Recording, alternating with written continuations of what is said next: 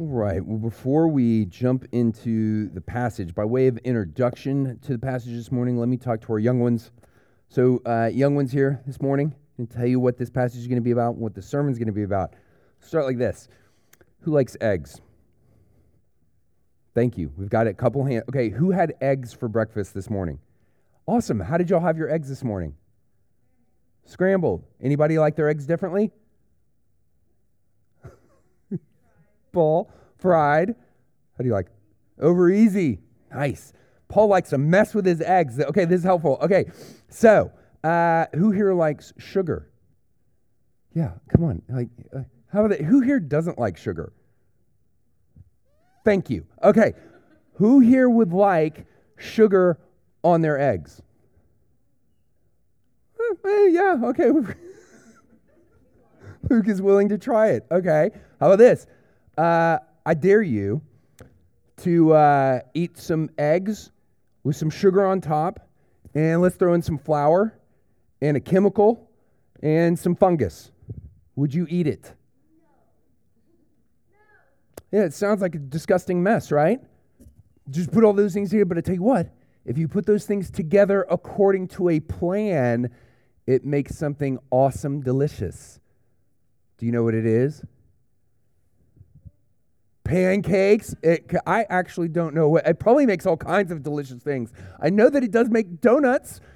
That's what you were eating this morning. You're eating eggs with some sugar and some flour and some yeast and some baking soda chemical thing, and it's awesome. They're so good. And now you can have them after uh, this worship service, which we're going to be done really soon. So you run, go get your mess, which isn't a mess. It's this awesome, awesome thing. A plan. A plan makes all the difference. This is really, really important because Paul the Apostle, as he is writing to the Romans and he's ending his letter, he's going to tell them about his plans for the future. He's got big plans for the future. He wants to come see them. He says, I hope to come see you and meet you. I want to be friends with you. I want to get to spend time with you. That's my plan. Unfortunately, ooh, we say unfortunately, but sadly, or really, is it that sadly? It doesn't go according to Paul's plan. Like, if you keep reading about what happens to Paul after he writes the letter to the Romans, his life looks like a giant mess, like with tons of suffering. It doesn't work according to Paul's plan, but we're told it does all work out according to God's plan. And y'all, young ones, that is so important for us to remember because you need to hear this. You need to have a plan for your life, but I promise you, your life is not going to work out exactly according to your plan, but it will work out according to God's plan. So you can look at your life, and maybe you're looking at your, your summer right now, and you're like, man, this is not going according to plan. My, my summer was supposed to look like this, and you can look at the junk in your life, you can look at the hard stuff in your life, you can look at the failures in your life, your suffering, and you can think, man, this is just one big mess. But what God tells us is, He actually is using everything in your life, even the hard stuff, all according to His plan. That your life is not just a mess your life along with Jesus' life for your life and Jesus' death for your life. Your life and Jesus together, that is God's recipe for the greatest thing ever, which is life that never ends. So, whatever you're going through this summer, this fall, your life, y'all, I want you to remember that stuff about donuts. Remember donuts, and then remember the gospel that this thing of God uses all of this along with Jesus' life in order to save you, to work out that salvation in you. Because you and Jesus together, what that ends up making is a life that never ends with Jesus and with his people in heaven forever and ever and ever. It really will. If you hold on to Jesus, your life will totally work out according to God's plan, which is actually better than your plan. That's really good news. That's where we are this morning in this passage at the end of Romans chapter 15, this is, uh, uh, for everyone here, this, is, this passage is the beginning of the end of Paul's letter to the Romans. Please stand for our passage. Romans 15, we're going to be in verses 22 to 33. Paul says, This is the reason why I have so often been hindered from coming to you. But now, since I no longer have any room for work in these regions, and since I've longed for many years to come to you, I hope to see you in passing as I go to Spain and to be helped on my journey there by you, once I have enjoyed your company for a while.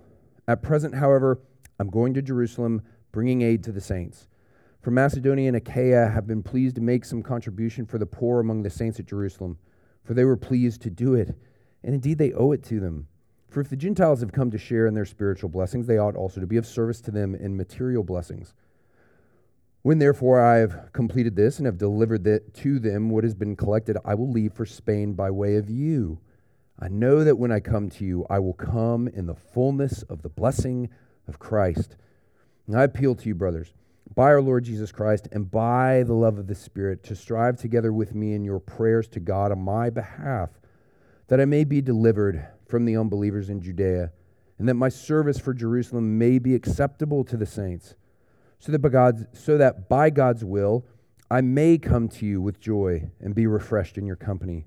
May the God of peace be with you all. Amen. The word of the Lord. Please be seated. So uh, here's Paul. Uh, and when Paul writes this letter to the Romans, he is actually in the city of Corinth. Okay? He tells the Roman church that from there, from Corinth, he's planning to go to Jerusalem to deliver a financial gift that he's collected from all these churches in the West, to go deliver it to the, uh, the church in Jerusalem because that church is incredibly poor and they're uh, experiencing heavy persecution. And Paul says from Jerusalem, he then plans to head to Rome. Uh, and you got to remember, Paul did not plant the church in Rome. He's writing to the Romans, he didn't plant this church. And he's never been there before. He says in verse 23, For years I have longed to come see you. Verse 24, I hope to meet you because I want to enjoy your company. Verse 32, Paul wants to go to Rome to be refreshed. So, Paul, at this point, this is at the end of his third missionary journey. He's already been through so much, so many imprisonments, so many beatings, so many near death experiences that he's really, really looking forward to going somewhere where he doesn't have to plant a church. And he's planning, he, said in chapter 1 of Romans, he, he's he, he expects the church in Rome is going to be this blessing to him, that they're going to pour into him. And he expects that they are going to help prepare him for his next missionary journey. So Paul's plan is, is to go to Rome, but that's a rest along the way to where he's going next. The plan is to keep going west, Paul says, to Spain. Because Spain, at this point in the history of the world, here, Spain is the final frontier. Spain is uh, uncharted territory as far as the gospel goes. It, it had been conquered by the Romans 60 years earlier, so there's actually ways to get there uh, and and to uh, to be there and to make sense of that area. Uh, he may be taking people from Rome who maybe know that area, but, but there's no church there, and so Paul wants to go there.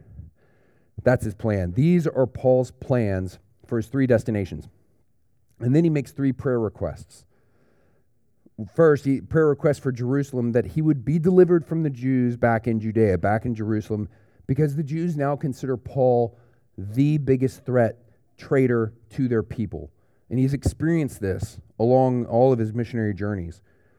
So he knows he's walking into danger when he's going back to Jerusalem, so he asks for prayer. And the second prayer request is that this gift that he's taking that it would be received by the Jerusalem church.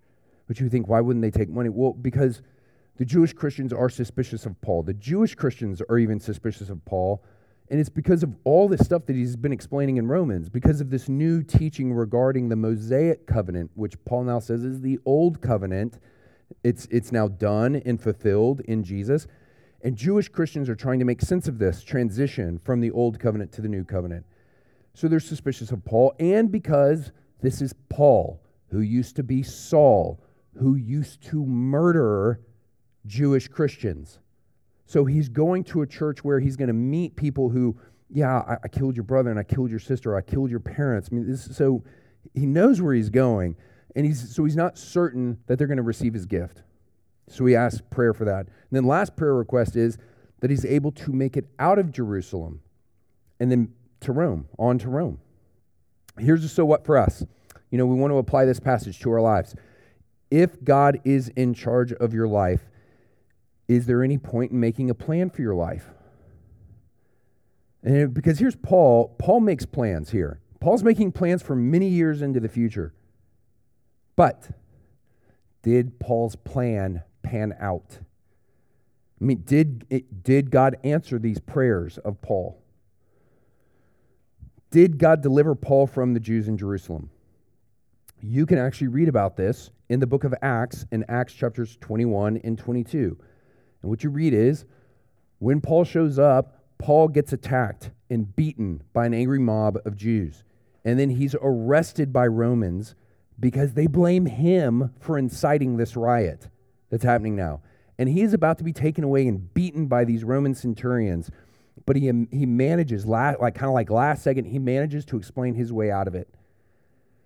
So, yeah, God delivered. God did deliver him from the Jews in Jerusalem. And yet, yet, he remains in chains and he is shipped off to Caesarea where he's imprisoned for two years. And Paul would say that that did not go according to plan. But that didn't mean that God didn't answer his prayer. His life is spared. So, and obviously, whatever's happening is working out according to God's plan. Paul's other prayer request was that the Jewish church would receive his gift. Did they receive his gift? We actually don't know. Okay, Paul's final prayer request was that he would get to Rome in order to be refreshed so that he could get on to Spain. Did he ever get to Rome? Yes, he did. From Caesarea, he was shipped off to Rome to stand trial before Caesar in chains. So he gets to Rome, only he's in prison. Uh, he, he's, he's probably uh, would say that that did not go according to plan. Because you don't look five years down the road and say, yeah, I'm going to suffer and suffer and suffer. I'm going to go through something, you know, this thing terrible and this thing awful and something, all according to plan. But he got to Rome all according to God's plan. And at the very here's the qualifier at the very end of his prayer requests in verse 32, the end of this passage right here, Paul does qualify all of these prayers with if God wills. So here are my plans if they're God's plans. And when it doesn't work out exactly according to Paul's plan, what we do know is that Paul does not lose hope. As if God loves him any less now, or as, as if the mission of the gospel has failed. Paul said, in verse 29 I know that when I come to you, I will come in the fullness of the blessing of Christ. Is that true? Did that pan out? Yeah. Because Paul, and we know this, Paul does not think history or life or that suffering and death, he doesn't think it's meaningless. He's not a fatalist. He doesn't think life is random. He knows that the one true God is 100% in control. So when he is imprisoned, when he is under house arrest in Rome, Paul, this is, a, this is in later, this is in the last chapter of the book of Acts, fast forwarding in the life of Paul. But we see here that he says, he explains what's going on this way. He says, it's, I'm here. It's because of the hope of Israel that I'm wearing this chain. Let me say that again. Paul says, It's because of the hope of Israel that I am wearing this chain. So, in the midst of his upended plans, Paul shares his hope about this life and the life to come to his visitors. So, this is the stuff he's telling people, anybody that'll visit him. This is Acts 28 23. He testifies to them about the kingdom of God, trying to convince them about Jesus. Here he is. Nothing has gone according to plan, and he's convinced it's all going according to plan. You need to know about the one who's in charge of this plan, Jesus. And when Paul tells these people that God has rescued, he's telling them, when he tells them that he's res- God has rescued him over and over and over again, he, what he's not saying is that God always gets him out of trouble, or he always God always gets him out of suffering, or that God is going to always get him out of death. He means what he actually says in his final last letter, which he writes from prison in Rome. This is 2 Timothy chapter 4:18. He says, "The Lord will rescue me from every evil deed and bring me safely into his heavenly kingdom. One commentator put it like this what Paul is saying right there at the end in his final letter, explaining all of this stuff that has gone on, and God will always rescue me, sometimes from suffering and sometimes through suffering. God will always rescue me, sometimes from death and one day through death because the end that I want is to be safe in Jesus' heavenly kingdom. Paul, he doesn't know which way he's going, but he knows God knows which way he's going. He knows it's leading him home. There's, uh, there's an old children's book called uh, The Princess and the Goblin. It's fantastic.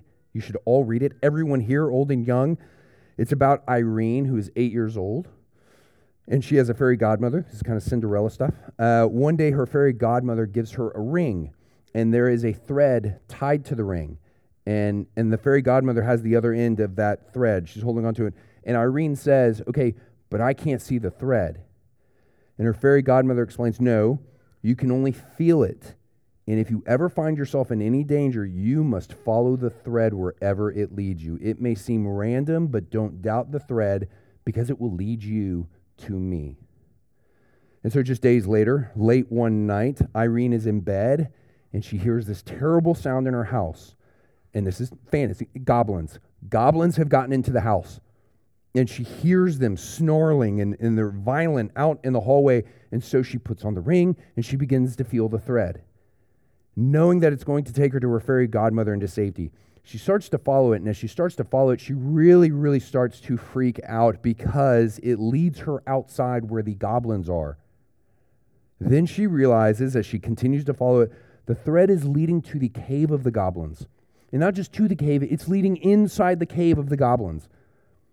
And inside, she's still following it. She can't believe what she's doing. Inside the cave, the thread leads her up to a great heap of stones a dead end.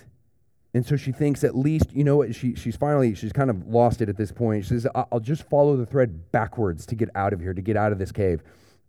But the instant she tries to go backwards, the thread vanishes from her touch. She can't feel it anymore.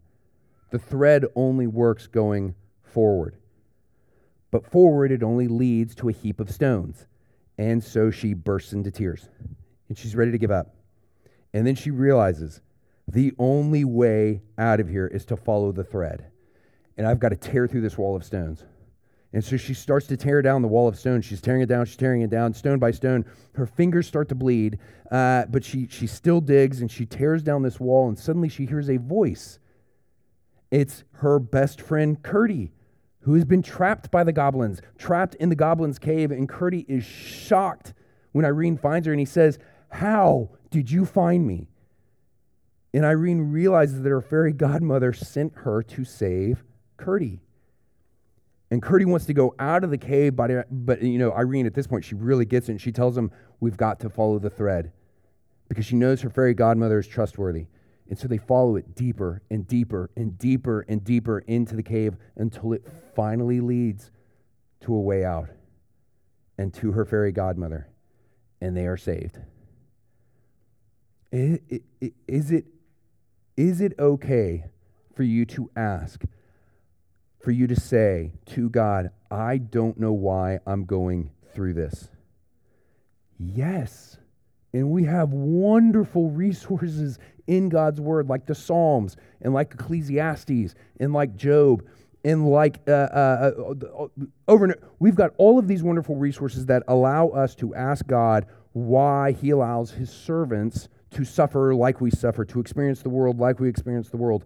And we've got wonderful resources like Romans, and like the book of Acts, and like this Paul guy himself, Paul who knew horrible suffering, and he doesn't give up. He responds with hope. And I want to remind you of your hope this morning that in the greatest suffering in all of history, in the crucifixion and death of Jesus Christ, God showed himself to be supremely faithful to his plan. He showed himself to be supremely faithful to his promises of salvation. And at the cross, more than any more than anywhere else, we see that out of extreme evil, out of extreme suffering, our God brings salvation and redemption. That is our hope. Because suffering and death, it sounds like the opposite way that we should go. Suffering and death sound like the opposite way that Paul should go. But, but we see here that to be saved, J- Jesus says it's actually only through judgment. It's actually only through death that anyone is going to be saved. But the way to go through death and judgment is to go through it with Jesus. His death for your death, his judgment for your judgment. That he took that curse of judgment for us on the cross, and we get the blessing of his judgment uh, that he wins for us, which is nothing less than salvation. You go back to Paul. It, did, did Paul get a fair trial in Rome? Did he actually speak to Caesar and share the gospel with Caesar? Did he make it to Spain? We don't know. And some of we really don't like that. But, but we don't know because Paul doesn't tell us, and because the book of Acts doesn't tell us. This is how Acts ends with Paul. It says this Paul lived in prison in Rome two whole years at his own expense, and he welcomed all who came to him, proclaiming the kingdom of God and teaching about the Lord Jesus Christ with all boldness and without hindrance. And you read that and you're like, without hindrance? What is, what is like, no, false, erroneous. That's not true. I mean, here at the end, he's in quarantine, and you know something of that. And as far as we know, Paul ended his gospel ministry in quarantine. And then you try to see what the scripture is telling us that this is actually the best ending ever because the gospel is not about Paul. The gospel is about Jesus. And the very last thing Jesus said before ascending into heaven, what he says to his disciples is, You will be my witnesses in Jerusalem and Judea and Samaria and to the end of the earth. For Paul's story to end this way, it does say to us, I mean, look how look how this all began. Like look how look how stacked the odds were against us. Look how this thing almost failed time and again. Look how the Pharisee religious leaders tried to kill this. Look how the state tried to kill this and sweep it under the rug. Look how the world tried to kill this at every turn. Look at all of the opposition. And the truth is, you can imprison us, you can kill us, but you cannot imprison the gospel and you cannot kill the gospel. The gospel cannot be stopped. And, and, and, you know, wild upon wild here. Like what we do know from history that as Paul is writing this letter to the Roman church, we know that Nero, the emperor, he is about to unleash terrible persecution against Christians across the empire. And it's going to start with Christians in Rome. It's going to start with these people to whom Paul is writing this letter, this terrible persecution.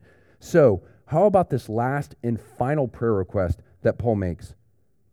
May the God of peace be with you. Does God answer that prayer? The good news about the gospel is that the gospel says that the end of the book of Acts is n- actually not the end of Paul's story, whatever, however it ended for Paul. However, it ended for Paul. Paul's death is not the end of Paul's story. The end of Paul's story is revelation. And that's the end of your story, too. Whatever the end of your story looks like, it's actually not the end. The end of your story is the resurrection, the glorification, new heavens, new earth, where everything sad becomes untrue, where everything is worked out according to God's better plan. That is your hope. And let's pray. Father, the the world and our life, it seems, uh, it seems too big for us. And, and it is. And Lord, I pray that you would help us to continue to confess that. That, that our lives, our individual lives, the lives of our loved ones, is too big for us. It's too big for us to control any kind of outcome. It's too big for us to secure any kind of good future in and of ourselves. But it's not too big for you. You're bigger than all of it. Father, that is our hope. Hope that is, that is uh, uh, faith that is certain about the future. And I pray that you would give us that faith that is certain about our future, a hope that Christ has won. He's already done it, it is accomplished. Lord, as you are applying and working out his salvation in us right now, give us that hope that one day, uh, if, you, if you tarry and you call us home first, or if you come back today, tomorrow, the next day, Lord, give us that hope that hope for that future that is good and it is secure. It is a, it is a future with you, it is a future with your people, life everlasting in your heavenly kingdom. Lord, give us that hope today, we pray in Christ's name. Amen.